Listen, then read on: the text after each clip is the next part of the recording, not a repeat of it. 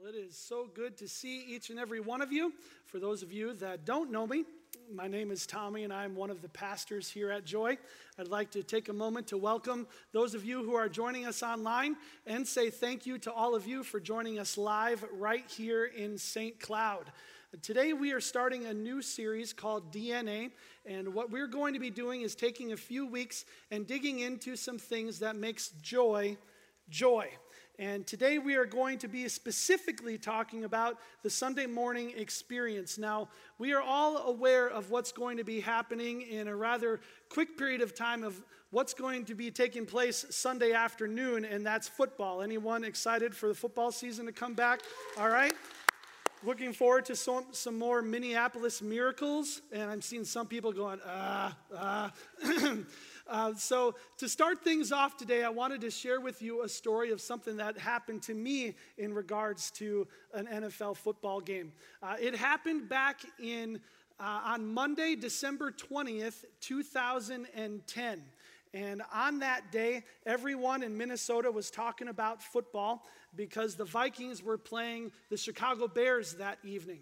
And there was a little bit more buzz than usual about this game because just a few weeks before, the Metrodome's roof collapsed under the weight of the snow, forcing the Vikings to finish out the regular season at TCF Bank Stadium, which is the home of the Gophers.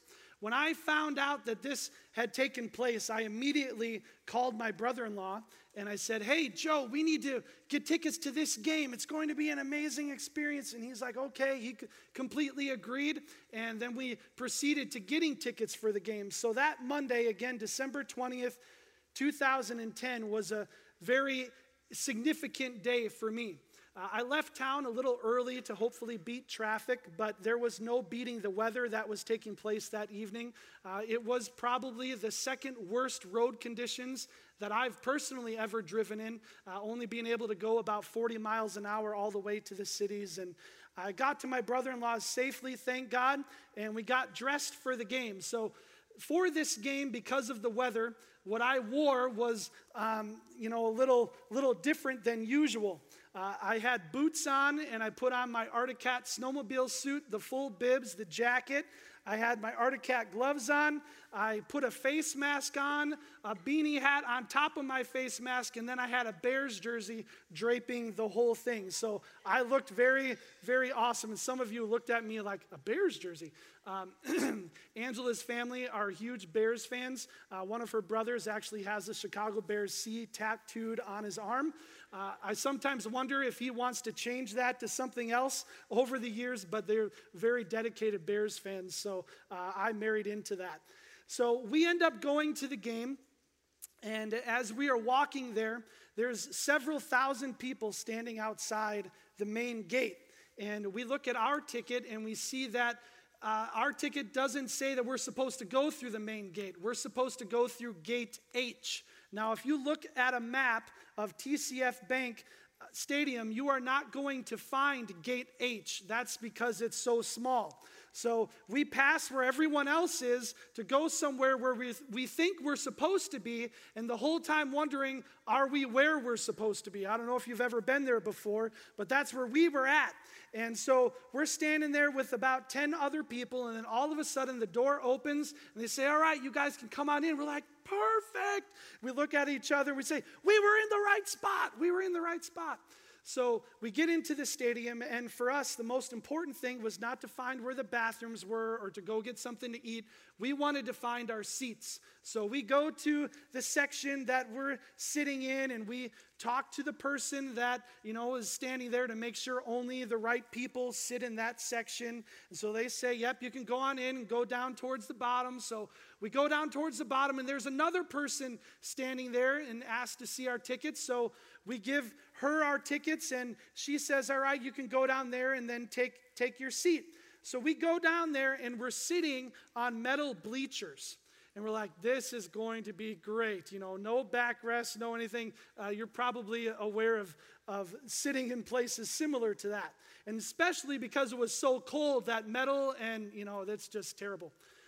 But as far as our feet were concerned, Our feet were not on concrete, they weren't on metal, they weren't on wood or plastic. Our feet were on the grass.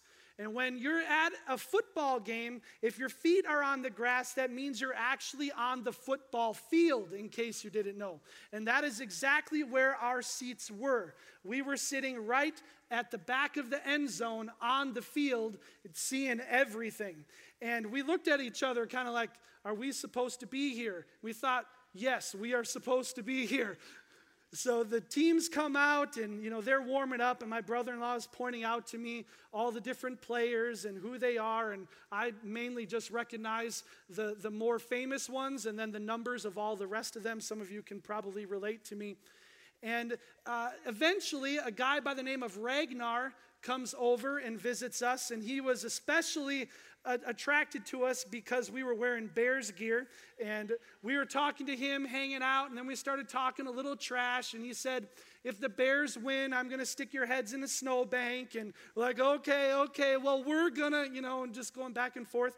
He was really nice. And then uh, he, he moved on and went to harass some more fans, I'm sure. And then a guy that you probably are aware of as well, named Roger Goodell, uh, walked by, and we said, Hey, Roger. And he came over and he talked to us. If you don't know who Roger is, uh, he is the commissioner of the NFL. So he is in charge of everything NFL. There's no one no one else's name at the top, which means he's also blamed for all the bad decisions that the NFL makes. And so we were talking with him, and he asked us, you know, I suppose that you guys would want this game to be played in Chicago. And we told him, well, it would be warmer there than it is here. And that was a lot of fun. He went on his way. If you ever meet Roger, you could probably bring up that story and he would remember because it was a significant experience for him. So the game ends up being played, which is always helpful, and it was lots of fun. Uh, throughout the game, I ended up feeling different things like pressure hitting me in the back, and I thought it was someone kind of nudging me. But before I turned around, I realized that Vikings fans were throwing snowballs at me uh, because I was wearing a Bears jersey and because they did not like where I, where I was sitting for the game. And so I thought, don't turn around because if you turn around, you're going to get hit in the face. So I just stayed focused on the game and, and they eventually stopped because who wants to throw snowballs the whole entire game? And uh, at some point, the Bears were driving, they were, they were in the red zone, getting ready to score, and it was on our end zone. So we were getting all excited, and Jay Cutler throws the ball. It was an incomplete pass. There was no surprise. It rolls out the back of the end zone, and I immediately go from my seat and I charge on to more of the grass that's on the field. And I get down on my knees and I slide across the ground because it's frozen in snow. And I grab the football, uh, you know, like it was a cheeseburger. And I, and I get back and I'm standing there and I'm holding this NFL game used football. And it wasn't one that Grandpa talked about getting in 1958, where you don't really know for sure if it is or not. And I actually have a witness, my brother in law, that knows this was a game used football. And I was stoked. I was almost shaking, and not because it was so cold at that point. I thought, oh my goodness, this doesn't happen. This doesn't happen to people. And about the time my brother in law are talking to each other, and Joe was like, I don't understand why I didn't go and get the football. And I was like, well, I don't care. It's mine now, you know? And all of a sudden, a guy in a very official type uniform that looks like he works for the NFL comes up to me. He says, I need that football. I said, No, you don't. You, you got all kinds of footballs. Go get another one. You know, they might be deflated. Um, and, uh, you know, and all this stuff. And so he takes the football from me, and I said, I have kids. And I don't know why I thought that would help me. And, it, and I think the guy was just like, what? You know, and then just goes away. And so I don't have my football anymore, which is, which is incredibly disappointing to me.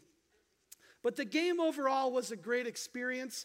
Uh, Devin Hester, the Bears' uh, return specialist, ended up breaking a record that night for most returns in the NFL, and he broke it heading towards the end zone that we were at. So it's like, ah! You know, we're jumping up and down, all that type of stuff. It all actually also ended up being Brett Favre's last ever football game.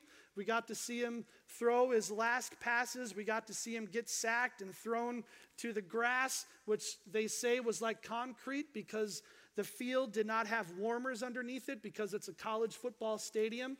And uh, when he hit the grass that day, it was, it was not good. So we saw his concussion, saw him dragged off the field, or he probably walked off. But we saw his last game ever played. Uh, the Bears actually clinched the NFC North championship that game. Uh, they won 40 to 14. It was just an incredible experience. But one of my highlights, like my biggest highlights, was the fact that I made it on ESPN, which was one of my dreams. This is me in the circle. And uh, the Bears had just scored a touchdown, so I'm jumping and celebrating. And Angela saw this for me, and she's like, You made it on ESPN. I'm like, Oh my gosh.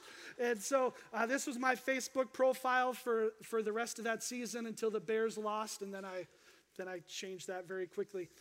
But it, overall, it was an amazing experience for me.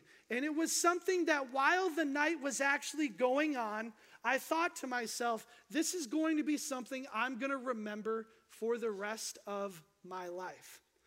Now, chances are you also have some experiences like that. Experiences that you've held on to for years. Experiences that every chance you have to talk about and share about, you do. And your friend's like, oh, yes, I heard that one. I heard that one. And the reasons why we hold on to those experiences is uh, I've really come to two reasons as to why we do that. One, it's to remind us that life has been good. It's appropriate to hold on to things that remind you that life is good. That life is good. The other reason why we hold on to experiences like that is they serve as a motivation for us to continue going through this, this journey of life because sometimes it's difficult and sometimes we just need that motivation to keep us going forward, right? Now, I have a question for you with, with all that in mind, and I want you to think about it for a moment. Did you know that we can also have experiences like that when it comes to God? When it comes to God. We can also experience who He is in a very real, incredible way, and we can share those experiences for years to come. You see, we can talk about God and we can also talk about, you know, when we caught our first fish or when we got the car keys for the first time. How many of you remember the first time you got the car keys? Some of you remember the first time you stole the car keys. we could talk about our first date, or we could talk about that moment when we graduated. I remember when I got my high school diploma, the principal's like, Congratulations. And I said, Congratulations. And I walked across and I thought, That's one of those times I'm not supposed to say the same thing back as they just said to me. And I thought, They're probably thinking, There goes a winner. There goes a winner. We talk about first dates. We talk about, you know, when he or she said, I do, that moment will be something we remember for the rest of our lives. Maybe it's the promotion at work, or maybe it's when we see our kids for the first time, or grandkids for the first time, which is something I'm waiting to experience for quite a few years. But I'm told that's very special. So we have all these moments we hold on to, but we can also have those moments when it comes to God. Now, when I read the Bible, and chances are you read the Bible too, I see all kinds of people that have all these different experiences with God. I think of Jacob, and Jacob experienced God while he was along, along a river. And then we have Moses, and he experienced God while he's standing in the middle of the desert next to a bush. And then we have Peter. Peter was an amazing person, and he experienced God while he was in a boat several times. Several times. We have Mary and Martha. They experienced God when they were standing outside their brother's tomb, of all places. And we have Saul, Saul experienced God while he was walking down the middle of a road, and at that point, he didn't even like Jesus. Jesus was like a thorn in his side at that point. He wanted nothing to do with Jesus, and yet, while he was in the middle of the road, he experienced who God was. So, when I take into account of all of those stories, I realize that they're human just like I am. And they have faults and weaknesses just like I do. And if they could experience God, then maybe that means I can experience God too. And if I can experience God, then I'm going to give you some good news today. All of you most certainly can experience God. Now, we could go out into the middle of the desert and stand next to a bush like Moses and maybe experience God. I'm sure there's some fellas that have told their wives, I'm going to go in the fishing boat and have some time with God, you know, like Peter did. Chances are we don't go to the grave of a loved one expecting to experience God like Mary and Martha did. Most often, when it comes to you and I, we experience God in the context of a place called church.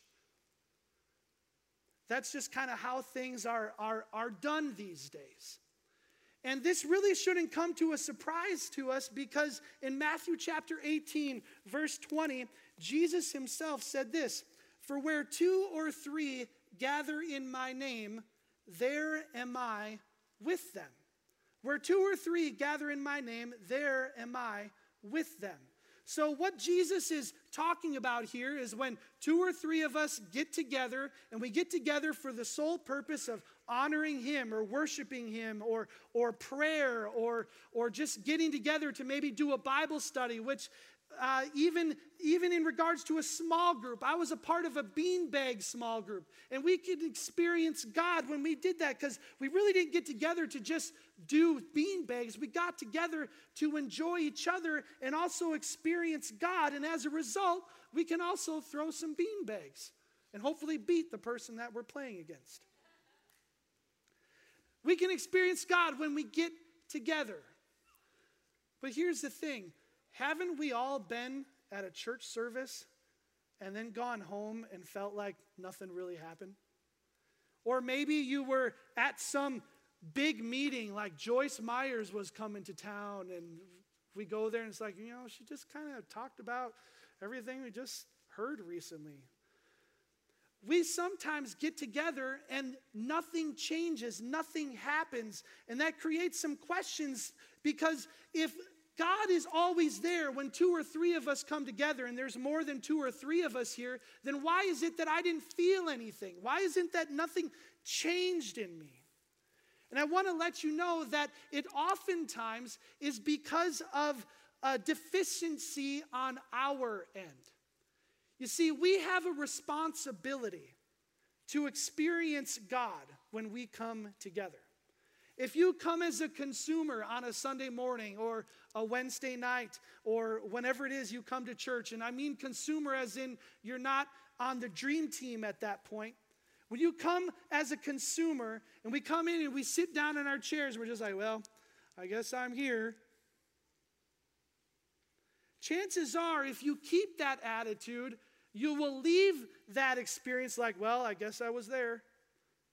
And you go on your merry way. And we wonder, why didn't God show up for us? If you come as a provider, meaning you're coming there to hopefully create environments where people can experience God, and you come as a provider and you come with the attitude of just like, oh, I'm here again. Oh, I just want to sit down. And hi, nice to meet you. So happy you're here at Joy. Oh. If we come with that attitude, we can think to ourselves that God is going to do something special in spite of us, but I want to let you know God chooses to do something special through us. So if we come with the attitude, even though we're serving of, oh, then we're probably not going to experience God in a way God would love to do for us.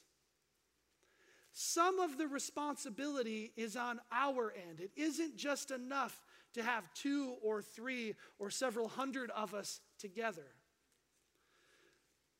So um, there are some things that then, as a result, that we need to focus on. So, Tommy, if we can't just come together and we can't just sit in our seat, then what is it that we need to focus on? So, thankfully, there's some moments in Scripture that can help us out with that. And it's found in Colossians chapter 3, which is where we're going to camp out today. It starts out with this it says, Let the word of Christ, the message, have the run of the house. Let the word of Christ, the message, have the run of the house. So, what is the message? The message is really simple that God created a perfect world and a perfect environment for man, and man and God were able to interact and have relation with each other and have a connection with each other. Because of a decision that man made, sin entered into the world, but sin also entered into the heart and mind of man creating a distance or a separation between God and his perfect creation and humankind. From that point on, man has been in search of trying to find ways to connect itself with God or connect itself with a God.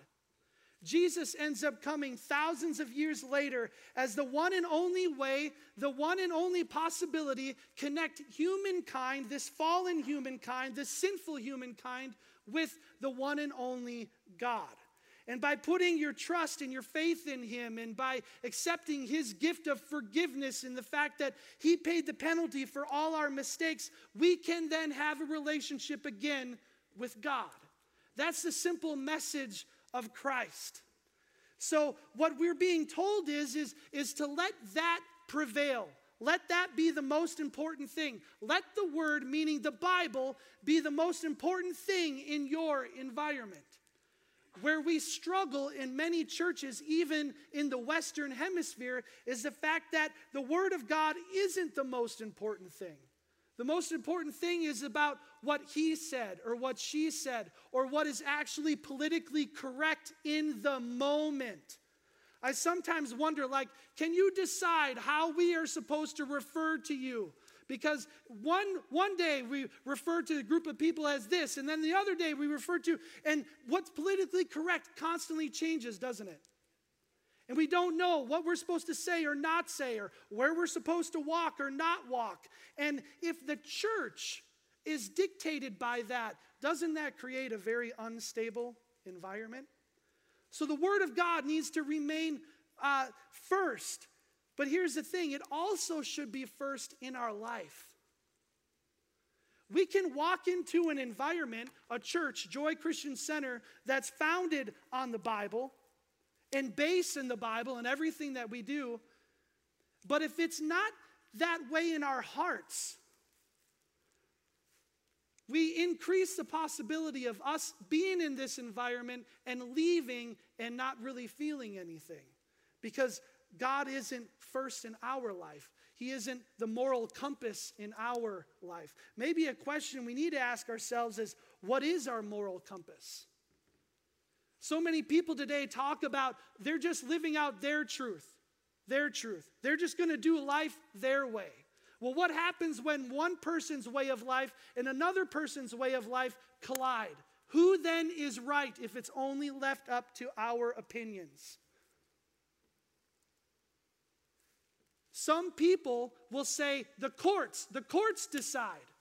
Well, what happens when their truth and their truth doesn't align with the judge's truth? Then whose truth do you go by? Well, then you go by the jury. You can see the dilemma that ends up taking place. So, in a church environment, we need to make sure that God's word is first and foremost. It continues. It says this give it plenty of room in your lives. What, what exactly is this supposed to mean? It means give God's word room to work in your life. Give it the chance to impact you and change you and transform you. Otherwise, all you're going to do is make a seat warm and then you're going to leave. Oftentimes, years ago, when I would come to church and a pastor would start talking about Peter walking on water. I would do a thing that chances are some of you do, and I would just naturally assume, yep, we're going to talk about faith and living in faith and keeping your eyes on Jesus. And I could almost list out all of the points the pastor was going to say, and then we're going to pray, and then everyone's going to go. Or we're going to talk a story, you know, share on a story today about a miracle that Jesus did for someone who was who was crippled and and you know hurting and and all kinds of pain physically, but more importantly, pain emotionally. And then we're going to hear about how Jesus wants to do the same thing for us. Bring your pain, bring your bring your hurts, bring them to God, and then God God's going to help you. And and what we end up doing is we close ourselves off to the whole rest of the message because we automatically assume everything that's going to happen. And we miss out on everything that God might have wanted to tell us. There are few times that I pay attention to a story I've heard as a kid when I don't end up seeing something new that I didn't see before. And that's because I'm giving it room in my life to show me something I haven't yet seen before. That's what they talk about the Word of God is living and active. But is it living and active in us? Is the question that we need to answer. Sometimes we come into an environment and we section off a part of our life. We'll let God speak to us about all of these different things. We'll let God speak to us about this area of life and that area of life. But when it starts talking about forgiveness and forgiving other people, we want forgiveness, don't we? It's a little harder to forgive other people. We don't want to hear that. So what we do is we we section off that area of our life and we don't give God's word room to work in us and as a result we'll leave an environment like this wondering if God ever showed up and the truth is God was there the whole time but we didn't give it room. We didn't give him room to work in our life. Continues. It says instruct and direct one another using good common sense. Now, initially, I see this more from the provider side of things. So, in children's ministry, when we're teaching kids about God's word and about God's love for them, we don't try to flood them with a ton of information that gets them confused and they end up going home and mom and dad say, So, what did you learn in church? I don't know. I just got candy. Like we don't we don't want that to happen. So we we in a sense really really focus on one aspect of things, something that they can digest so when they go home it sticks with them. It's important for you to understand that it's no different here. It's no different here. One of the compliments that people have of Joy Christian Center and specifically Pastor Brian is that Pastor Brian's just so easy to listen to. And the things that he talks about are things that I'm actually dealing with in my life. And it's like, really?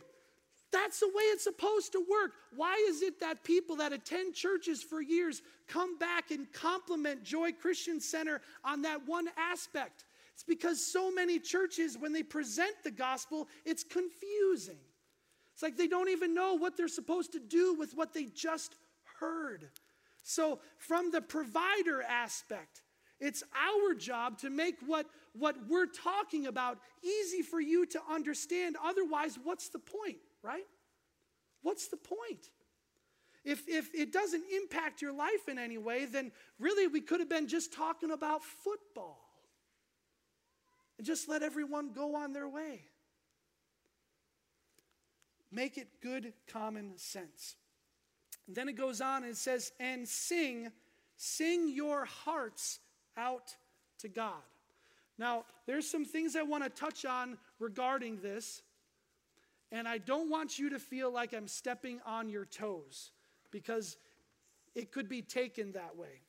What I'm trying to convey to you, or what I want you to take away, is, is that this is a way of encouraging us to maybe te- take a step further than where we're at, okay? So if you need to buckle yourself in your seat, whatever, you know, do that as you want, but take this as an encouragement, okay? So, on a Sunday morning for about the last year and a half, if I'm not speaking on that Sunday, I am back in the tech booth overseeing the tech booth. It's one of my responsibilities, and, and I have a great joy in doing that. And just want to thank all of you that serve in the tech booth. Can we give them a hand?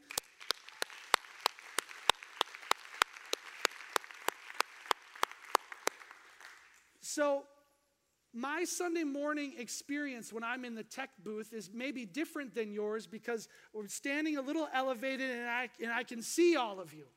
And so I want to kind of let you know what I see from my perspective, and then we're going to go from there, okay? Just keep your buckles buckled. Um, your seat, but never, anyway. So this is what I see. So the lights come down, you know, the first first song starts, and it's generally a praise song, a clapping song. And you heard this service, Pat said, you know, let's clap our hands. So we're clapping. And but but here's what I see. Again, this is from my perspective. A lot of us are just like, and and you might be singing I can't, I can't see your faces. I'm just, just saying what, what I'm seeing. Many of us are just like this. And, and I'll tell you why this is the case. Because when we came in here, we brought the real world with us. We brought everything that happened this last week, everything that happened yesterday with us. I was in my closet yesterday, and this whole shelf that I didn't put up that was there before we moved in all of a sudden collapses. I'm like, God, I don't have time to fix my closet. Are you kidding me right now? This was very frustrating. And so to fix it, I wanted to fix it in a way that I didn't create more holes. If, if you know, I don't like looking at holes and like, yep, there should have been something there, should have been something there. But it broke. And, uh, you know, on August 4th, 2018, this, you know, so we bring all those moments with us. Some of you might have realized you got two different shoes on this morning. You're like, oh my gosh. And so when we start our worship set, it can sometimes just be like, we're trying to flush a lot of that stuff away, right? Trying to flush that stuff away. Then the lights get a little bit lower, and then we start singing like a more worshipful song, not praise song, but more worshipful song. And then I gradually see, from my perspective, visually speaking, more people get engaged. There's some people raising their hands, more people singing, and sometimes that's the result of the lights going lower. And I want you to know that's intentional. Because if you think the lights are always on you, don't sometimes you just, you like pretend you're not here, you know? But when the lights are lower, it helps us to engage more. So people start doing that. And then the third song hits. And then all kinds of people are engaged in worshiping and praising God. Oh, the reckless. You know, I don't, I don't know all the words unless they're in front of me. So we're just singing that song.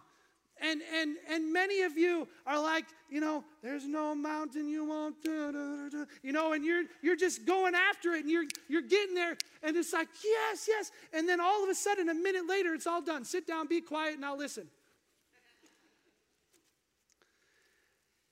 I wonder what would happen if we started where we finished. If we started where we finished. That doesn't mean that real life doesn't happen. That doesn't mean that the world doesn't happen and that your kids weren't fighting on your way to church and that the check in process either went great or not, or your kids, ah, mama, like, daddy, you know, I've, I've been there. But what if our attitude and our heart of worship didn't start when the band first, but we were already there before it ever took place? What if our experience of God happened at minute one or before the service ever started? Where could we go in our worship of God? Does that make sense? So when it says sing, sing your hearts out to God. Don't wait till the third song to finally get engaged. Let her rip right away. And the truth is, the more you just let go and let it rip, the, the quicker the things of this world will dissipate from you. we are created to worship. We are not created to be worshiped. That's, that's a careful distinction. We are created to worship. What you worship is up to you. The most important thing that we are to worship is God. So when we get in this environment, let's get after it right away and not wait till, oh, the reckless.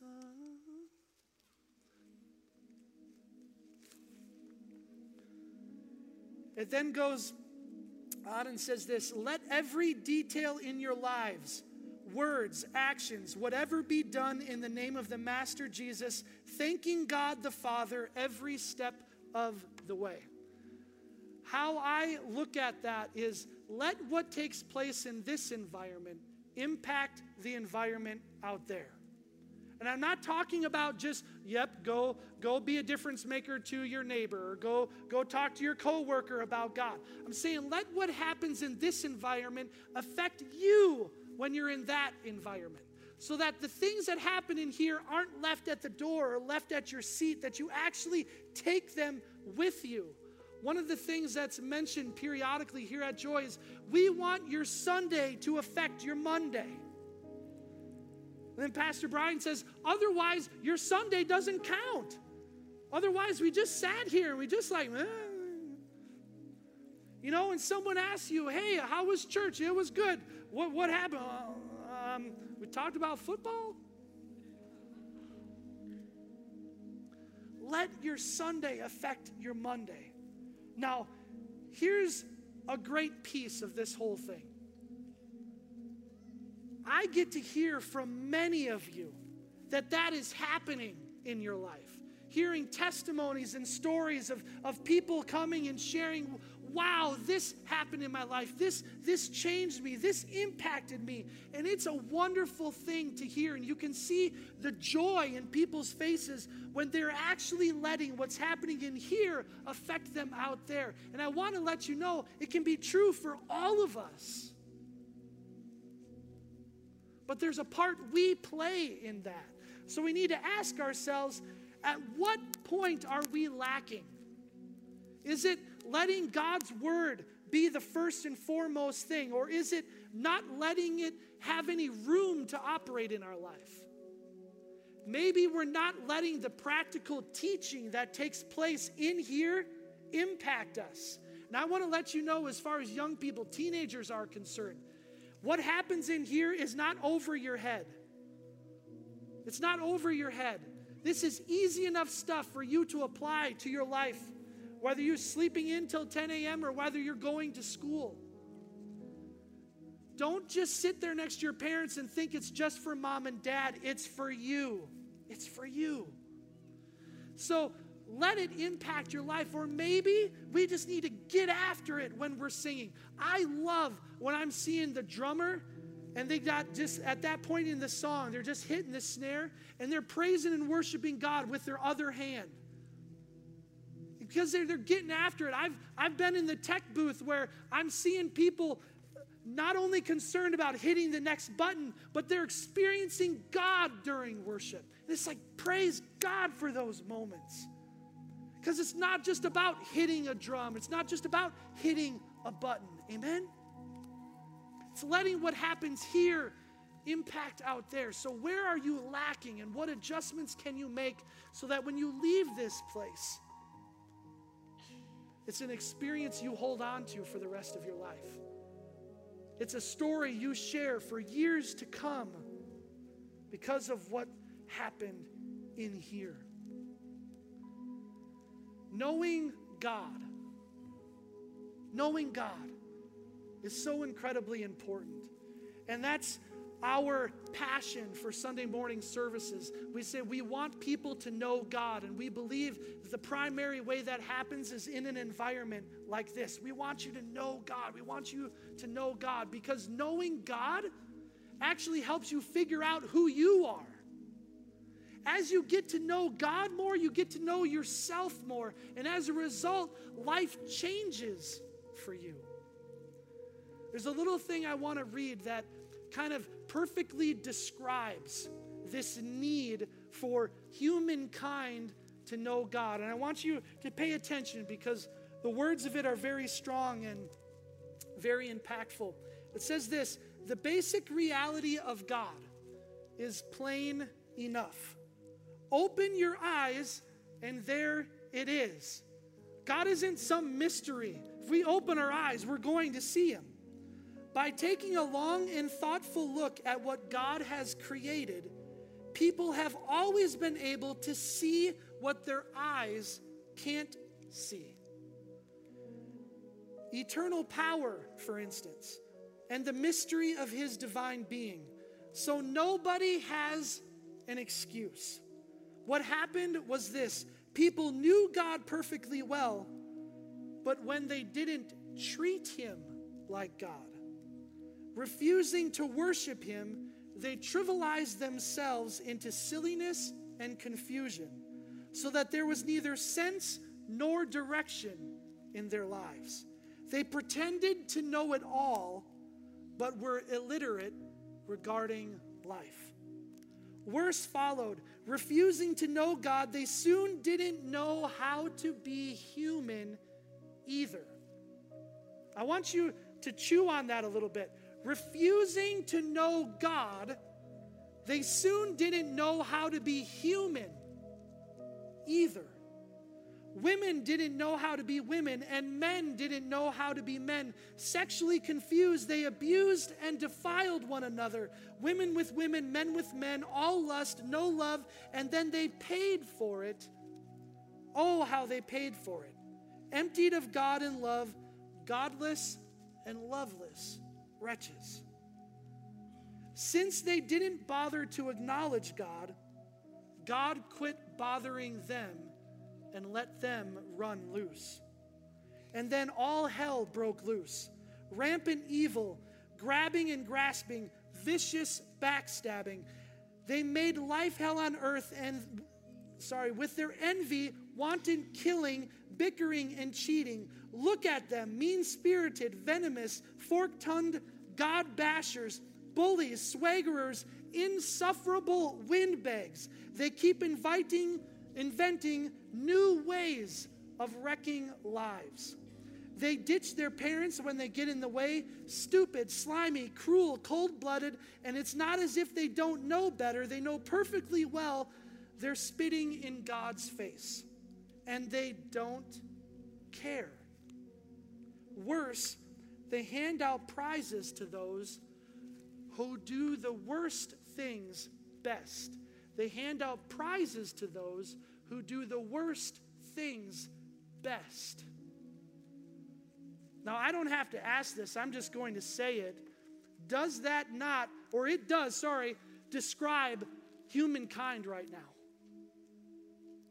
Perfectly, word for word the desperate need that people have to know God. Because by refusing to know God, we lose sight of what it's like to be humankind.